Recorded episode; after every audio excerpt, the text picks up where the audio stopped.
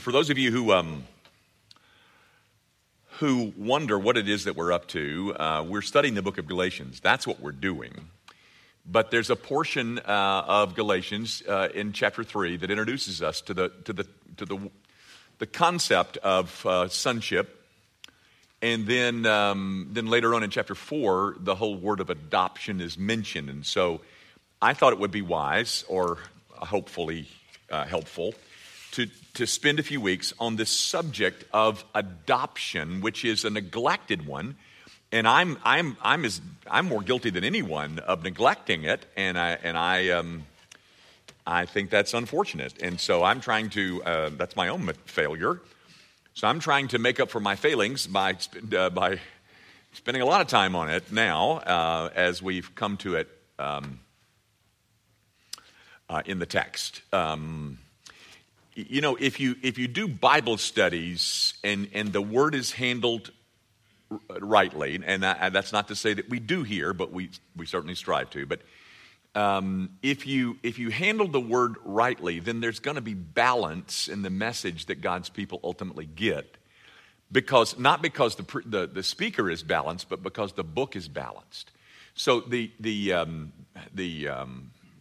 strategy is to go through books, and thus we confront things as they come up in the text. And so, as this has come up in the text, I wanted to take a little side road and spend some time on the issue of adoption. If you're interested as to where we've gotten in our study of Galatians, it would be in Galatians chapter 3, beginning at verse 26, where, for you are all sons of God through faith in Christ Jesus. There it is. And then in verse 4-5, to redeem those who were under the law, that we might receive the adoption as sons. So, there it is, and that's why we're doing it. Now, I said something last week as we closed, and I was alluding to a Packer quote, a J.I. Packer quote.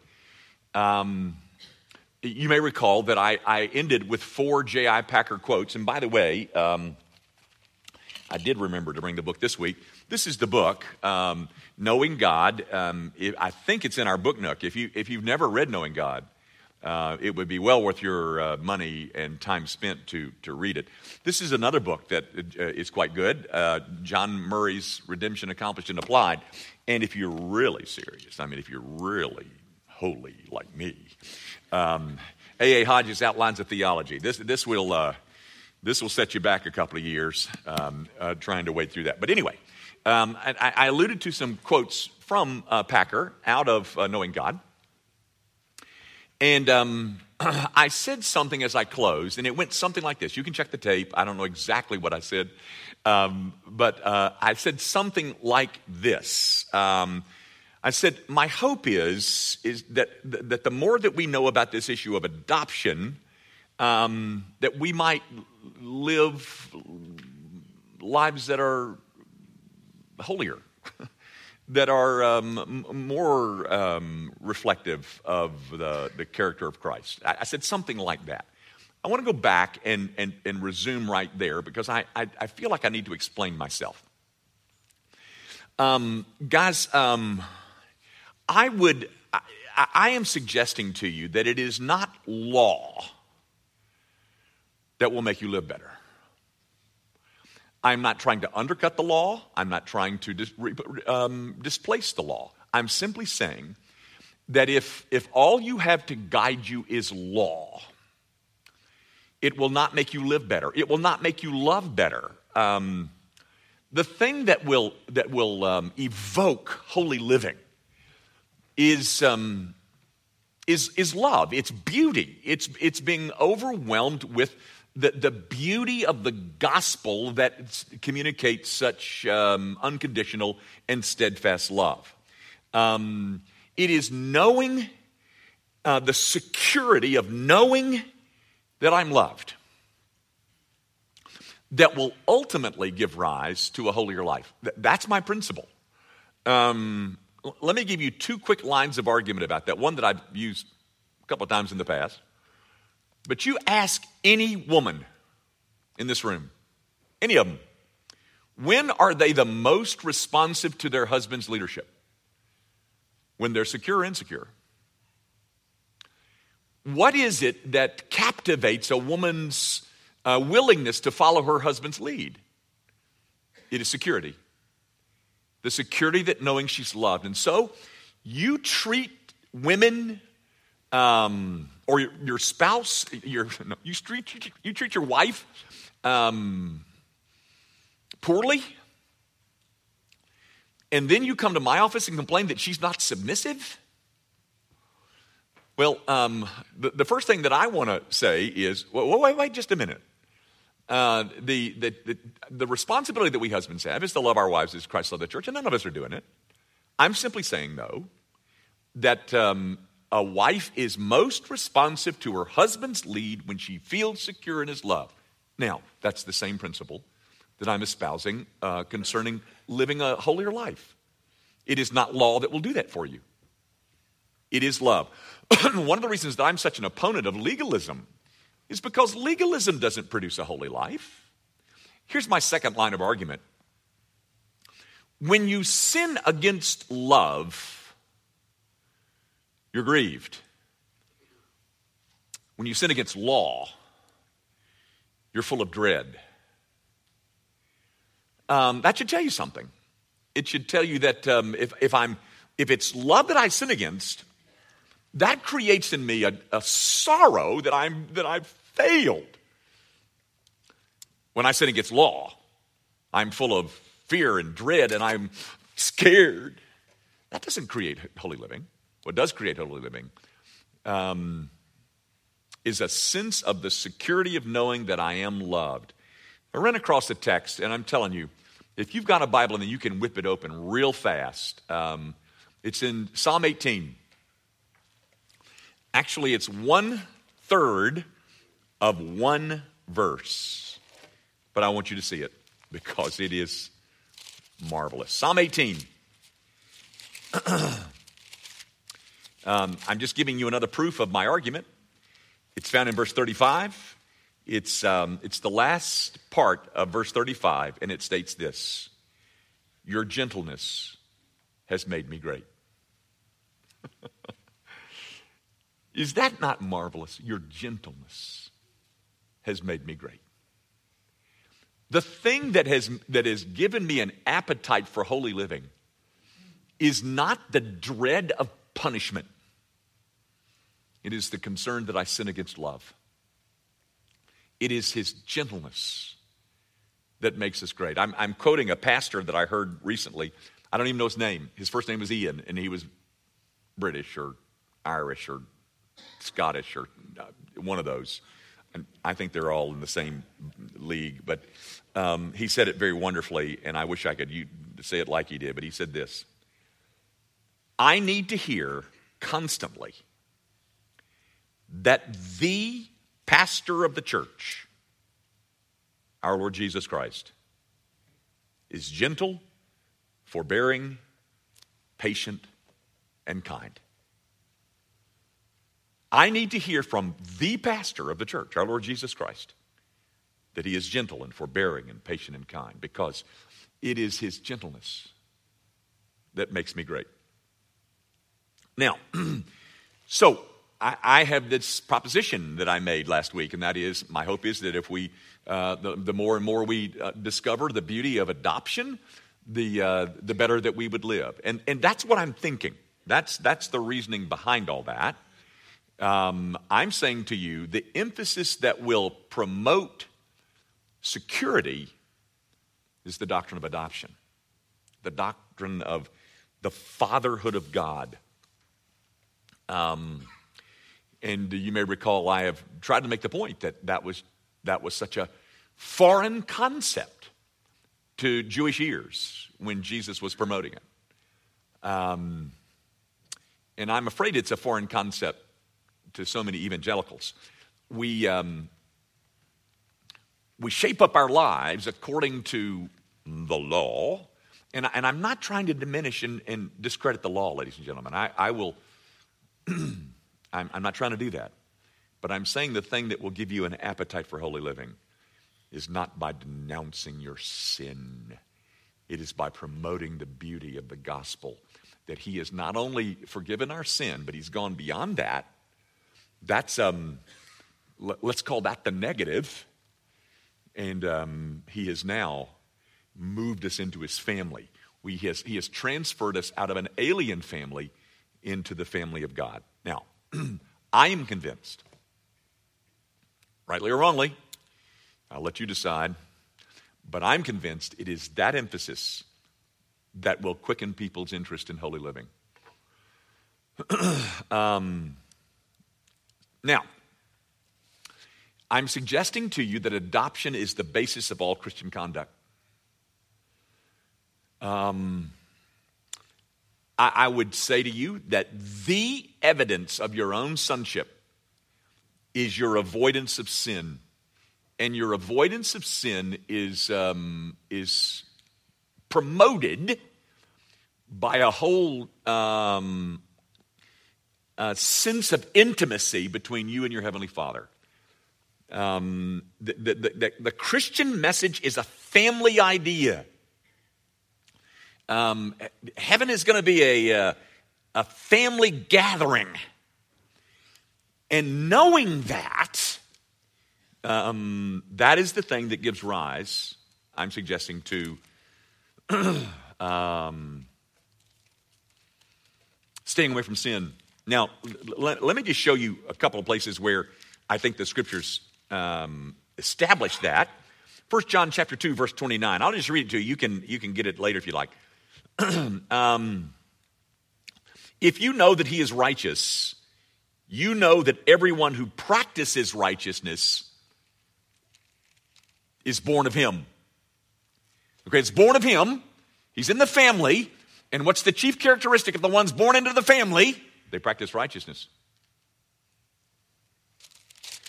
This is a chapter later. 1 John chapter 3, verse 9. Whoever has been born of God does not sin.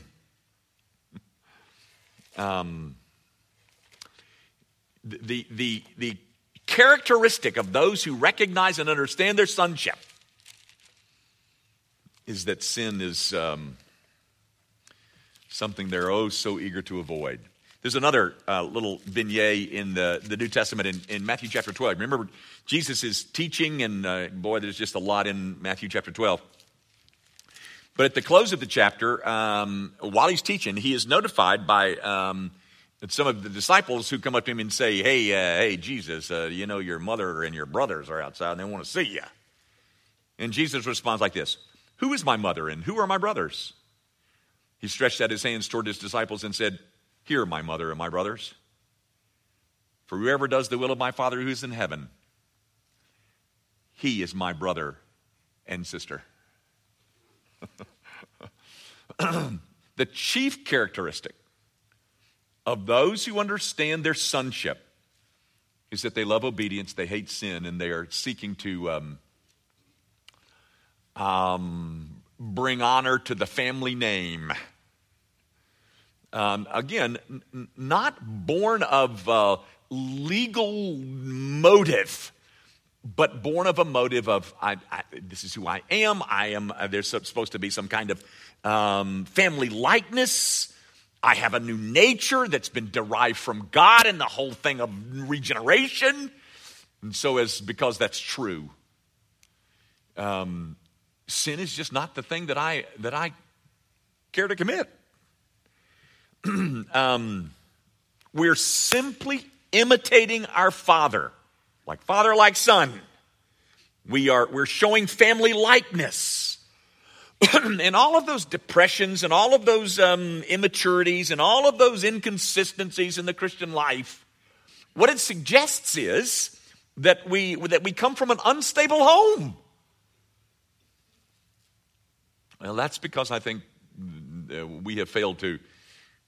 Or I have failed to tell you that it is his gentleness that will make us great. Your gentleness is what makes me great. I want to hear from the pastor over and over again, the pastor, not from that pastor, but from the pastor, that he is gentle and forbearing and patient and kind. Guys, I'm going to insert this simply because I'm always so concerned that people not mishear me say something that undercuts and undermines the beauty of the doctrine of justification by faith. Gang, we are pardoned so that we may be good. We are never made good so that we might be pardoned. You understand that now, don't you? We're pardoned as an act of God's justifying grace so that we may be good.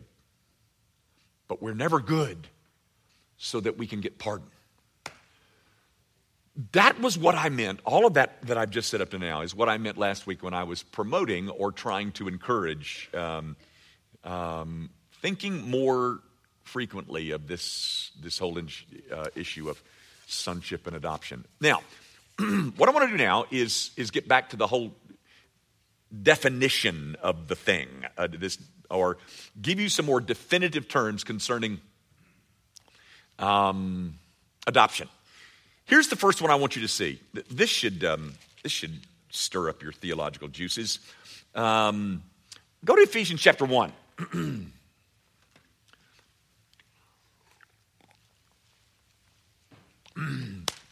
Ephesians chapter 1. I'm going to read 3, 4, and 5. Blessed be the God and Father of our Lord Jesus Christ, who has blessed us with every spiritual blessing in heavenly places, just as he chose us in him before the foundation of the world, that we should be holy and without blame before him in love. Here it is. Having predestined us to adoption as sons by Jesus Christ. Now, guys, you wanna see a group of professing believers getting ugly? Just raise the whole discussion of the issue of predestination. I love those discussions. And if you've never taken my systematics class, you might want to look into it. But whatever you believe about predestination, you do know that the word is in the New Testament 17 times or so. So you got to figure out something about it, because the Bible mentions it 17 times. So figure out what you believe about this. But whatever you believe about this, I want you to see that you are predestined to adoption. However you understand your little the whole rich concept of predestination, keep in mind that it is a predestination unto sonship. God has predestined you. However you understand that word, he has predestined you to be a son, to be a family member. That's the goal of his predestination, okay?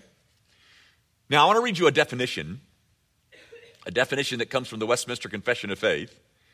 And boy, is this going to bore you, because it is rich and it's a little wooden. But let me read it one time, and then we'll come back and kind of break it up some. All those that are justified. You know what? I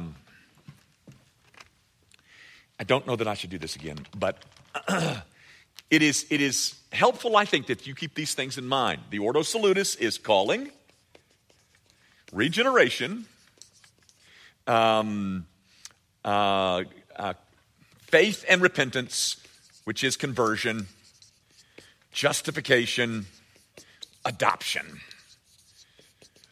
Now, the within sanctification, you know. Okay. All those who are justified. I do have penmanship issues, do I not? All right. All those who are justified, God vouchsafeth. I like that word. Vouchsafeth. V-O-U-C-H. One word. That's an old English word. Vouchsafeth. All those who are justified, God vouchsafeth in and for his only Son, Jesus Christ, to make partakers of the grace of adoption, by which they are taken into the number and enjoy the liberties and privileges of the children of God, have his name put upon them, receive the spirit of adoption, have access to the throne of grace with boldness, are enabled to cry, Abba, Father, are pitied, protected, provided for, and chastened by him as by a father, yet never cast off, but sealed to the day of redemption and inherit the promise as heirs of everlasting salvation. That, ladies and gentlemen, is what you call theology. Now, let's kind of look at it, just certain parts of it. First of all those that he has justified, God vouchsafeth.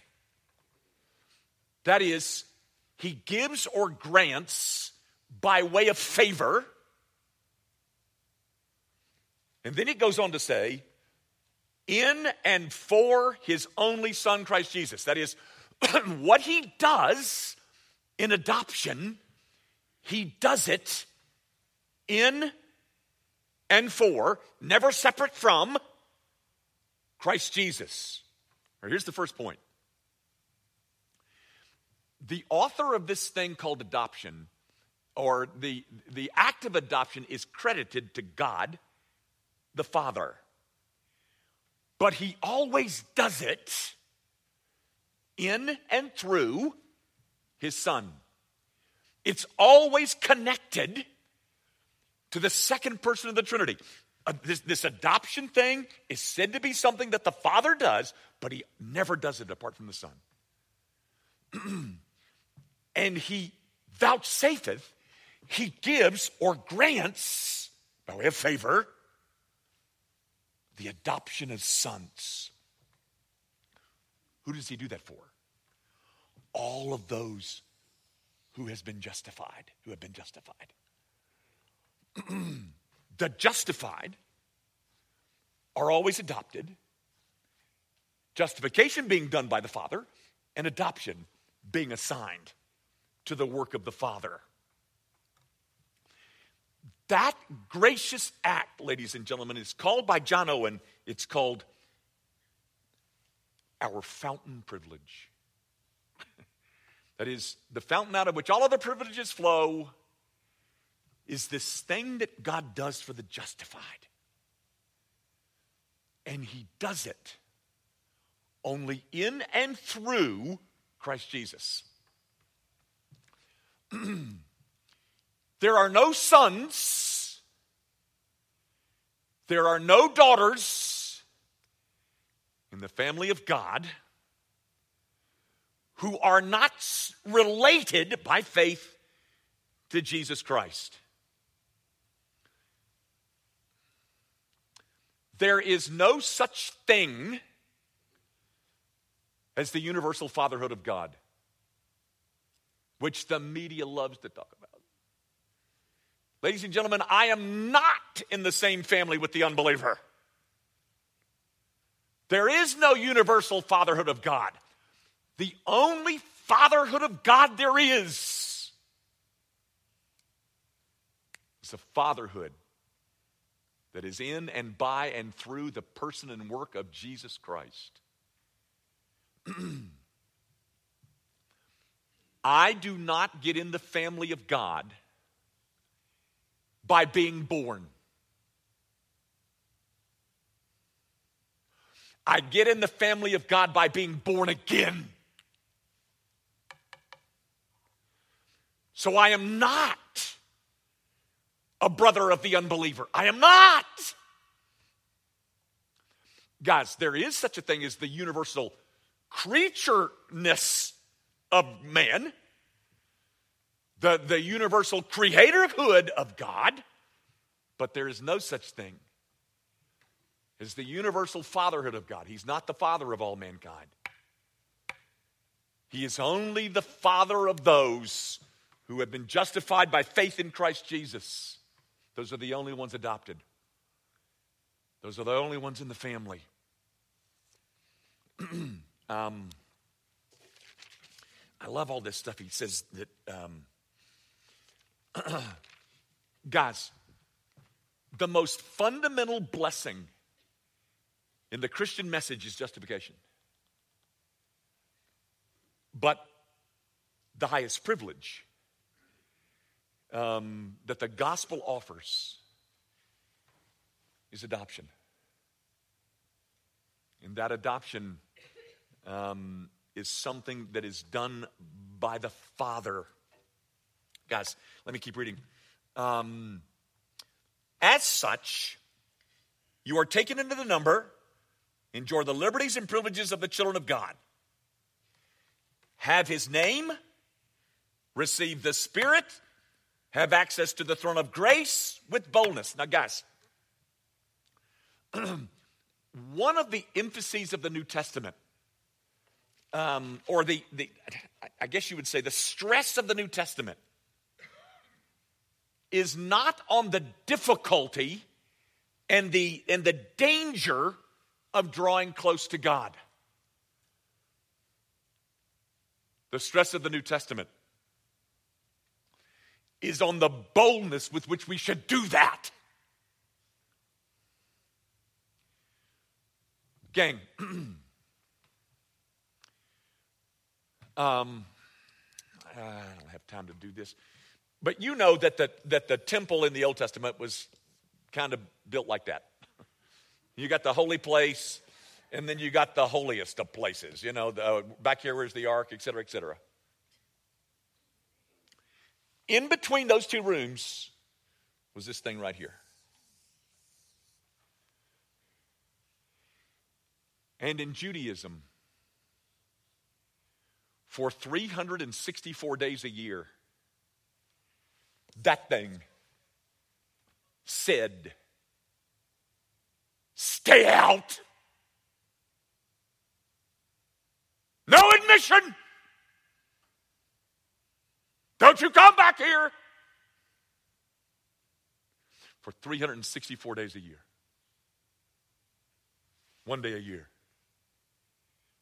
One person went back there. And do you know what happened? You know what the Day of Atonement, you know that thing? Do you know what happened when he came out? The veil got closed again. The do not enter. That sign got placed back up there.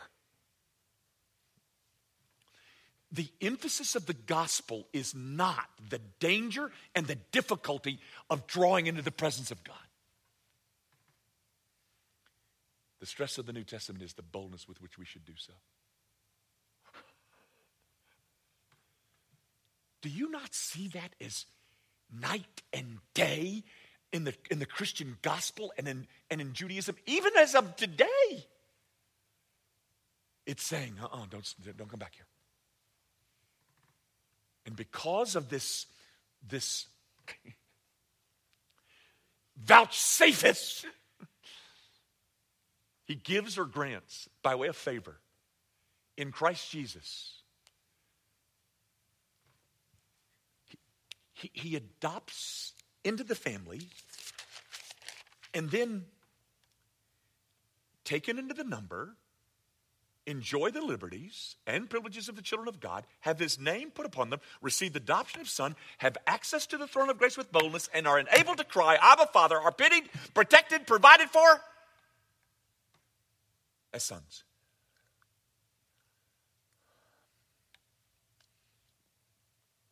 And yet, never cast off.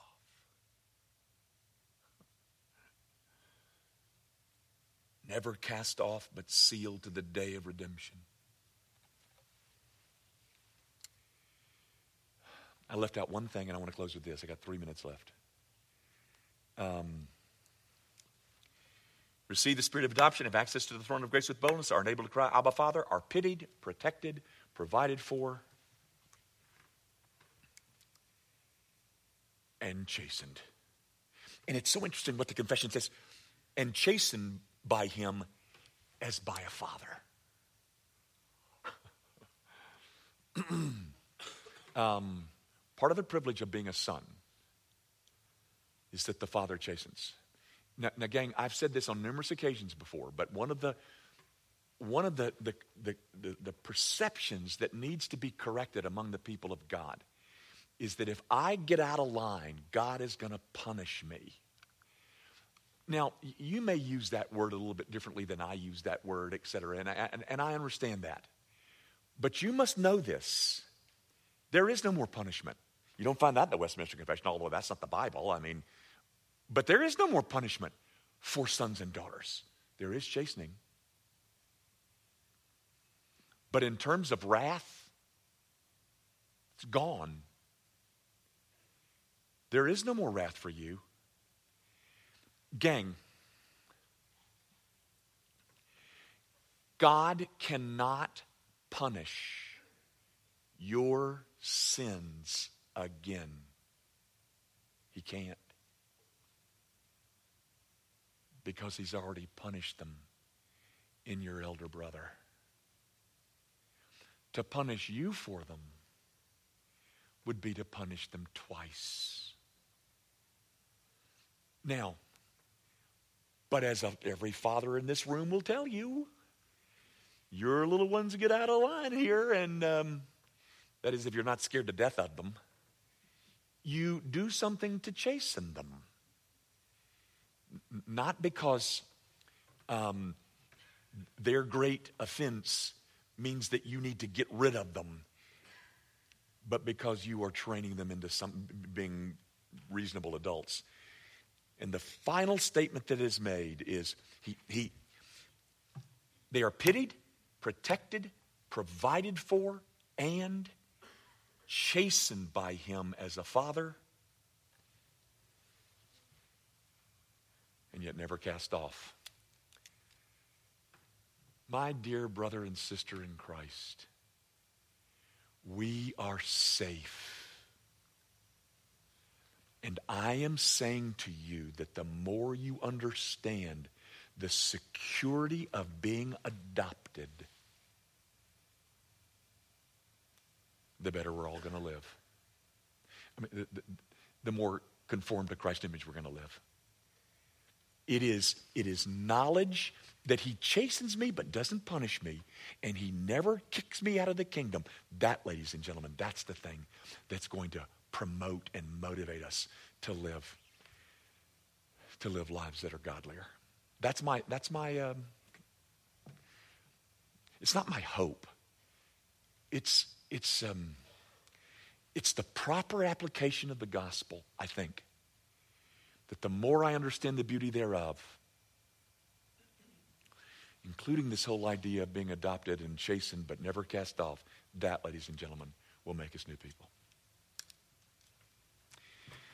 Our Father, would you remind us that these are privileges that are ours, that there is a boldness that we can now have because the veil that used to separate us has been taken down.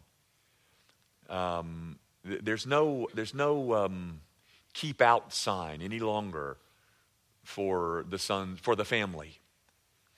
It's an invitation.